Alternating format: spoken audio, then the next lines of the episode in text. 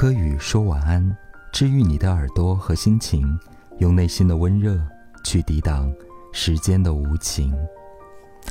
Hello，大家晚上好，我是柯宇安。近年来，我劝慰朋友最多的一句话就是：“大家都是这样啊，每个人都是这样。”前天晚上和一个电台的朋友聊天，我就随意说道：“现在就是工作不好做。”事业不好搞，钞票不好赚，恋爱不好谈。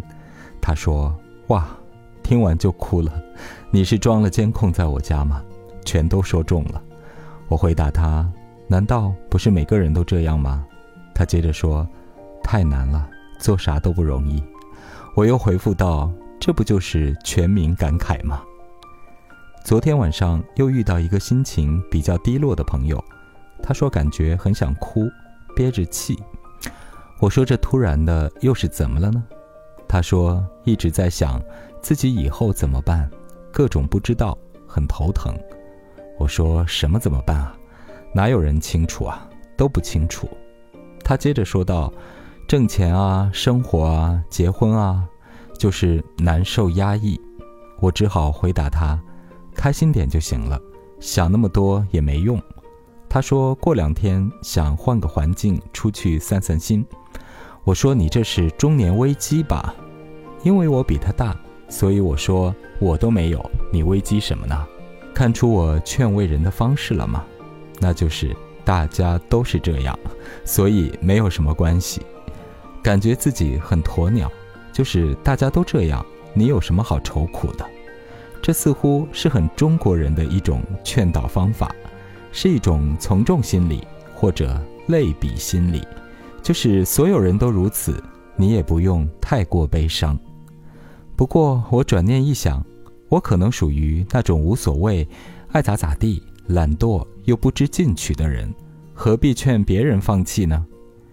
于是接着说：“我是这样的，你不要向我学习，因为在一个人的星盘里面。”当一个人的两颗行星形成九十度的行克相位的时候，当事人会产生一种困难的自觉，他可能会不由自主地去极力突破和发展他所缺失和不擅长的东西，由此也许会形成一种特殊的解决处理问题的能力，也可能会导致成长和收获。所以，别人对于工作、事业、生活很痛苦。这也算是一种动力吧，所以我就告知他不要向我学习，也许就找到了提升自我的方法。人生可能就是这样一点点进步的吧。不过，我刚刚说的所谓全民感慨，钱不好赚，做什么都不容易，这倒是真的。不过，我更想强调的是一种无趣感和无力感。以及一种道德的下滑感，大家对什么都没兴趣，也是由来已久了。懒得交朋友，懒得出去玩，感觉生活没意思。吃了各式各样的料理，哦，味道不过如此。见到了新的朋友，哦，也没什么意思，无法形成主动交际的快乐感。想努力赚钱，又不知道从哪里赚，不太想吃苦。觉得做网红最轻松，可是又不知道做什么内容，也弄不到什么流量。后来发现生活中所有的元素都变成了一种落拓的存在，就只好把所有的时间和无聊寄情于手机，那竟然是最好的陪伴。刷短视频成了假装我在社会现场的一种方式，而其实一无所获。这样讲起来，短视频很像鸦片。之前不是有一个对比图吗？旧社会躺在烟榻上抽大烟，而现在是躺在床上玩手机。我们的意志、情趣和生命力就这样被消磨着。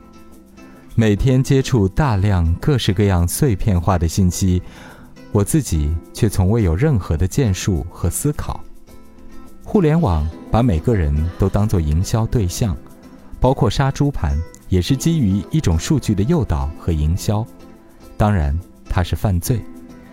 大朋友可以试着回想一下过去的生活，小朋友可以试着去了解一下，就是那个读小说、写诗歌、种花、养草、喂鱼、听音乐、看电影、唱 K 的年代。读一本书是认真的，听一张专辑是能获得感动的，至少都是有头有尾。写诗歌能让灵魂升华，看书可以增加精神的厚度。我们所有的文化力量和学识、知识，都是从阅读和聆听、学习当中得到的。它在不知觉中驯化了我们的知识修养和工作能力的提升。而智能手机，一步一步蚕食了我们的学习生活空间，进而蚕食了我们的内心和灵魂。所以，我们常常感受不到快乐。至少过去，即便不爱读书学习的人，还是有时间去现实当中交朋友，去真听、真看、真感受的。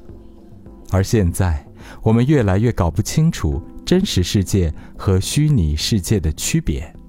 所以，我们对生活产生了困惑和迷惘，以及一种忐忑的不安全感。